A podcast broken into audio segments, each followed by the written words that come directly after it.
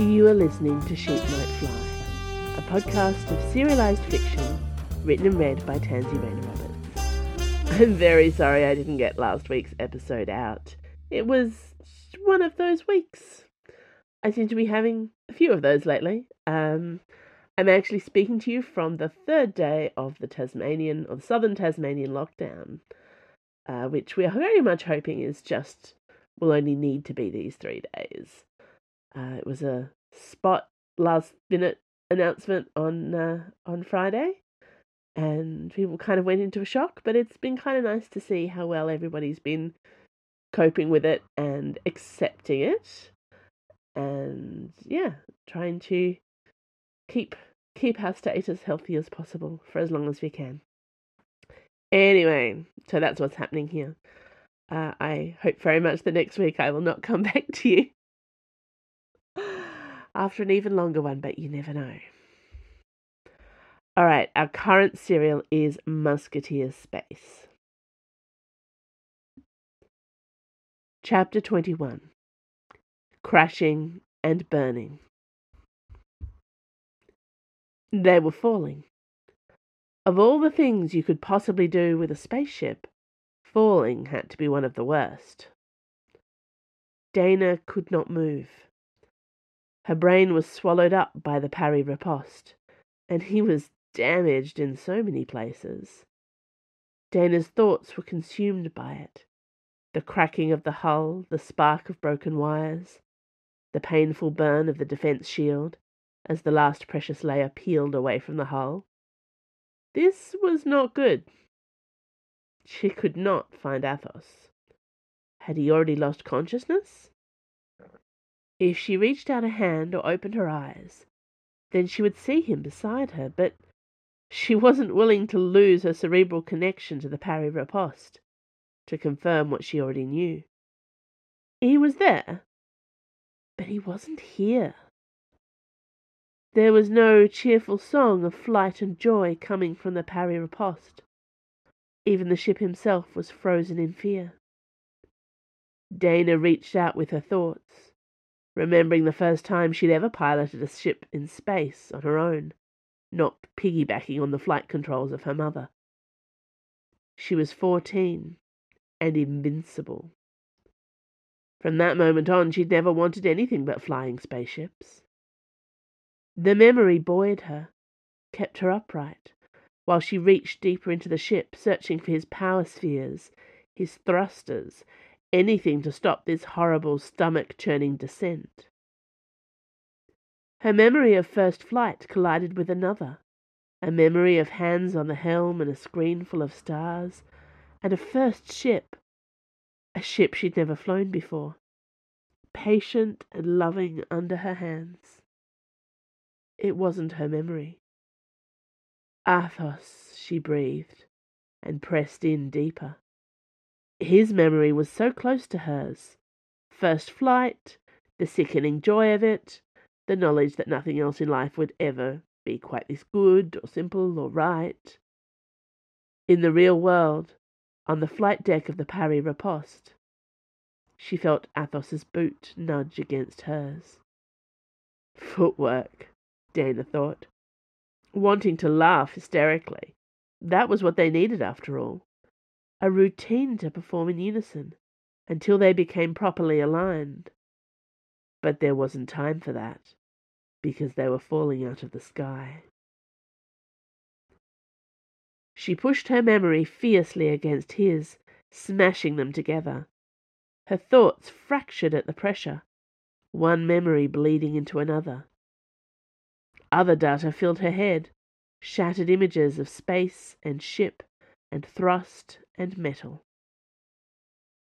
Memories broke into pieces and re- reconnected. She couldn't tell where she ended and Athos began. Bare feet walking across polished floorboards. She was stupidly in love with those feet. Who did they belong to? They reached out together, Dana and Athos as a unit. Holding together, they drew the ship upwards, out of its sheer drop, up and up, through the blueness and into the comfort of grey. Cloud cover again? she asked inside their heads, not wanting to unsettle the balance by speaking aloud in the real world. We're over the ocean, he sent back. Could put her down here, but it won't help your mission. Need to head for Castellion. Get as close to Buckingham as possible before we land. Crash. Such an optimist. The cloud should affect their instruments. And ours. I can't see a damn thing. The pursuit ships. We haven't lost them yet. They flew straight and even, a perfect motion of speed and grace. Everything was going to be all right if they could fly like this for long enough. Dana opened her eyes. The parry riposte settled calmly in the back of her head, as if this was normal. She finally felt stable enough to check for herself via the physical screen. Athos's eyes were open as well. He had a savage grin across his face and blood running from his nose. Catch me if you can, he said aloud. They darted from cloud to cloud, surfing the sky with occasional bursts of speed, followed by long, slow glides that used almost no power at all. Here, Athos breathed, like this.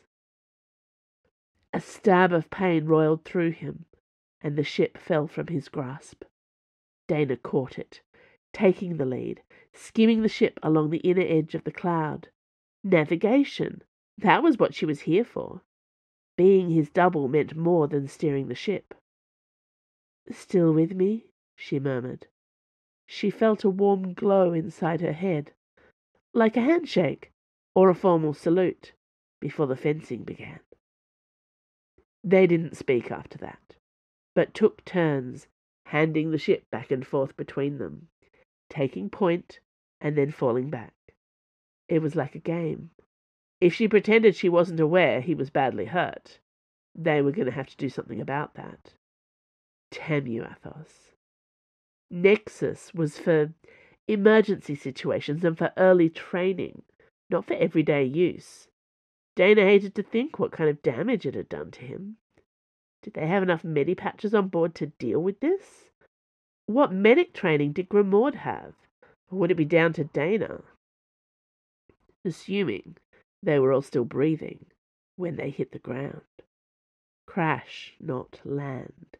They didn't feel like they were crashing now, but Dana had a suspicion that the parry riposte was concealing the worst of his damage, like ship, like pilot.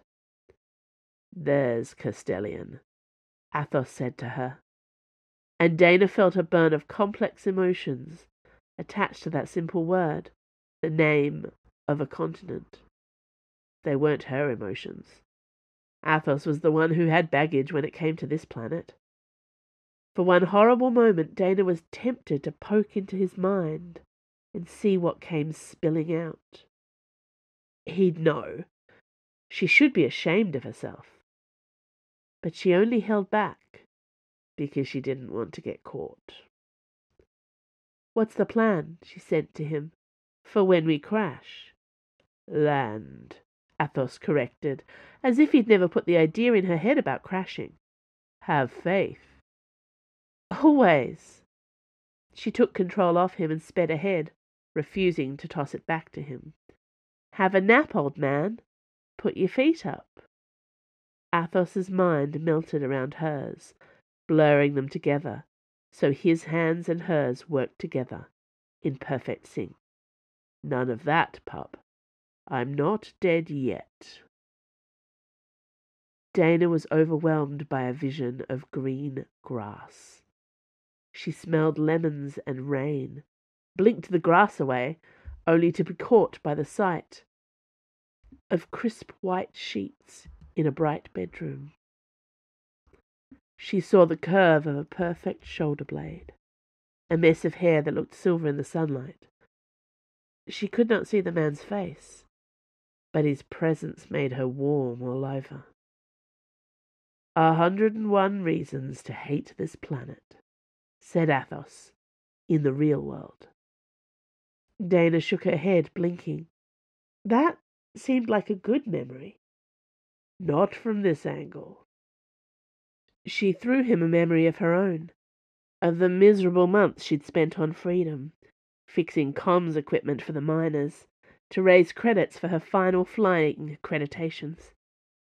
Even the rain was grey on freedom, grey and opaque, like the minerals they dug out of the planet, and the skin of the miners who had worked the surface for too long. Athos shook his head and smiled. I'm not playing memory chicken with you. So I win. There was a snap inside Dana's head, hard and sharp. The parry riposte fell from her control, and Athos did not reach out to catch him. What the hell? That was our second last power sphere, Athos told her. Damn! Going down, D'Artagnan. Any last words? Tell Aramis you were right. I hate Cinquefoil. Athos laughed at that.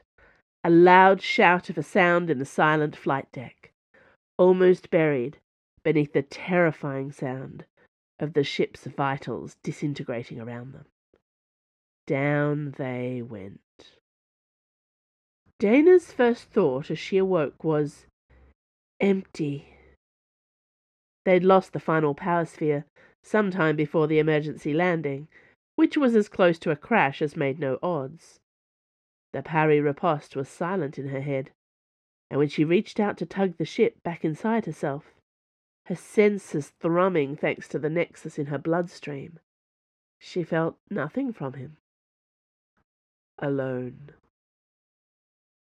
She forced herself outside her own head to take stock of her physical state.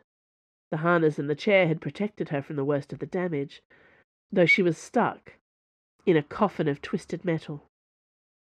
The roof of a spaceship should not look like a sagging canopy. Dana released herself from the harness and helm, shaking her scalp free of the connections. Thank goodness Athos had let Aramis cut his hair before getting into a crash like this, or he'd have been. She couldn't see Athos. She couldn't see most of the ship, as his hull had buckled around her. Her feet were jammed up against the remains of the console, which was crumpled into an ugly shape. Athos should be there, but all she could see was the very edge of his seat and a sharp-edged wall of metal that had separated them. Dana's feet were wet, more than wet. Water sloshed through the ruined ship, up to her ankles. Missed the continent, she groaned. Oh, that's embarrassing. Such a big target. For a moment she thought one foot was trapped, but it was only her boot, caught on a ragged edge of metal. Dana pulled it free, glad she didn't have to remove the boot, and then paused for a split second to run her fingers inside and check that the stud was still burrowed into her ankle. It would be disastrous to lose it after all this. The parry riposte creaked around her as Dana slid out of her seat and crawled under another piece of wreckage. The water levels dipped higher, wetting one of her legs up to the knee. Sinking was bad. Sinking a spaceship was up there with falling and crashing. At least nothing had exploded yet. Dana made her way through the damaged dart. She found the main hatch, but it had crumpled inwards and would not respond to her touch. Further on, she found the slashed remains of Grimaud's seat. The parry riposte lurched under her, flinging her into a hip-deep pocket of water. What did she have to work with here? No arc ray. A pearl stunner was only good for use against people, not metal. Her fingers went to the baton that hung on her hip. So there was that. This situation was exactly what the slice was for. But something about the feel of the hilt against her fingers made Dana check Grimaud's jump seat again. Those slashes were too even to be accidental. Someone had already been here with a pilot slice. There was a tilt on the ship. The further back Dana went, the deeper the water got. That was promising. He wasn't filling up completely, which suggested the water wasn't as deep as she had suspected. And maybe, yes, there. Dana saw a twisted bunk, the soft silver mattress pulled aside, and beyond it a gouged shape in the wall, mostly submerged in water. She'd located where the water was getting in at least. The escape route Athos had left for her. Dana took a deep breath and plunged forward, through the smooth lines of sliced metal and into the water. She swam down into darkness and then up, to the fluttering pattern of light she could see on the surface. Up and out, gasping in air that tasted like planet. They'd landed in a freshwater lake. It took her a few strokes to reach the edge and haul herself out into a day that was strangely warm, considering how much cloud they'd flown through to get here. The sky was blue, an intense shade that Dana had never quite seen before, not on Freedom or Truth, the only planets she'd visited. Tufts of cloud swam through the sky above them, some white and some grey. The grass was so green it hurt the eyes. They were surrounded by picturesque scenery mountains and trees like something out of a children's fairy book. Dana didn't have time to gaze at the pretty. Athos was there on the grass, only a few meters from the edge of the lake and their part submerged ship, leaning over the body of Grimaud. He was soaked to the skin, one hand tangled in Grimaud's wet star scarf as he applied the medipatch to her neck. Dana approached him, letting her hand brush his arm only slightly to let him know she was there. I was coming back for you, he said in a low voice. Didn't need you. She glanced back at the ship. He'd made the right call. The wreckage was floating in the water and had only shifted at all once Dana started moving. How's she doing? Breathing. Stable. She has a gash in her arm, but didn't lose too much blood. Athos pushed away from Grimaud and buried his face in his hands. How would be the shock catching up with him? Any landing you can walk away from? Don't, even. There was despair in his voice. Dana gave him a swift hug from behind, her arms wrapping around his shoulders for a moment before she released him. Breathe. We're down. We're in one piece all of us. It was more than she'd expected during their descent. And a brilliant story to tell Aramis and Porthos when we catch up with them, Athos said, his voice sounding far away. That too. Dana didn't want to think about Aramis and Porthos. A light spray of water spattered across the back of her skin. She stared at the droplets for a moment. The heat of the day had given way to cooler breeze, and the clouds had more grey than white in them. There were more of them. Dana watched, fascinated, as blue bleached out of the sky. Now it's raining, said Athos, sounding sullen about it. I've been on this planet for five minutes, and it's raining on me. Rain? Dana had felt it in virtual simulations, but never in real life. The air had a breathless feel about it, as if the world was about to fly apart into pieces of water. It was lovely. Dana wanted to laugh. At Athos, at the scenery around them, at the delicious realization that they were alive when they should have died in a crash like that, surely. Did you and this planet have a bad breakup with each other? Is counseling required? I hate this sodding planet, he growled. I hate being rained on. I hate. Are you dancing right now? Maybe a little, Dana said, spinning around on the spot with her fingers and arms flung wide. I want to see if I can move faster than the raindrops. D'Artagnan, Athos said, keeping his voice even. You are enjoying this planet far too much. Should I leave you two alone together? Jealous that I'm getting on so well with your ex? Dana threw herself to the ground. The grass still felt warm from the sunshine that had disappeared behind the grey clouds. I've never liked a planet before. This is new. It won't last, Athos warned. But there was less resentment in his voice now. Rain might be a novelty now, but wait until it's been going for seven days and you can't go out, can't walk or ride anywhere. Ride? Dana lifted an eyebrow. Are we talking about live animals? What kind of fucked up new aristocrat hijinks did you and this planet get up to together? I refuse to answer that question on the grounds that. Shut up. Athos turned back to Grimaud as she sucked in a sudden, sounding awake breath of oxygen. Engie?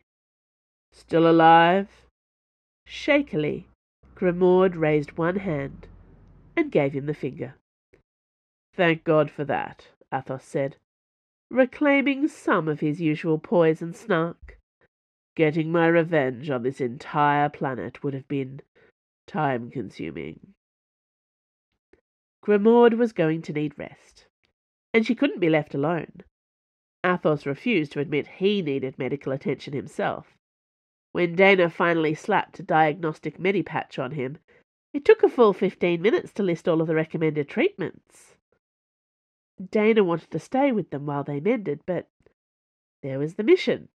The platinum stud was all but burning a hole through her ankle. It's not even a choice, Athos insisted. You need to get to Buckingham, and get that bloody stud off your ankle. If you manage to collect the item you came for, you're heading straight back to Paris without collecting us first. That was the worst part. But if I. D'Artagnan! If the sabres catch up with Grimaud and me, we won't offer any resistance. Arrest is a shortcut home for us. If our clever ditching in the lake plan works and they don't find us, the two of us can make our way back by the slow path. Neither of us possess incriminating evidence. We'll be fine. Dana screwed up her face in frustration. She knew he was right. This was her mission. If you're not back in Paris before me, I'm coming to get you. All of you. Aramis and Porthos, too.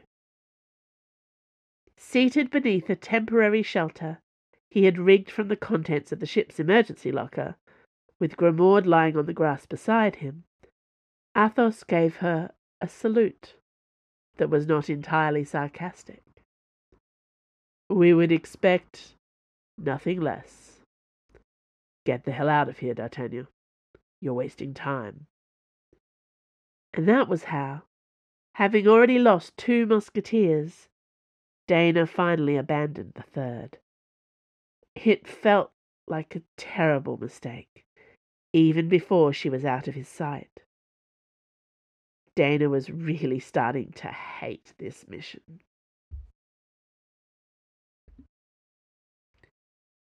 Thanks for listening to Sheep Might Fly. You can sign up to my author newsletter for updates. Follow me on Twitter at TansyRR or at Sheep Might Fly. Uh, find me on Facebook at Tansy RR Books. And if you like this podcast, consider supporting me at Patreon, where you can receive all kinds of cool rewards, early ebooks, and exclusive stories for a small monthly pledge. See you next week.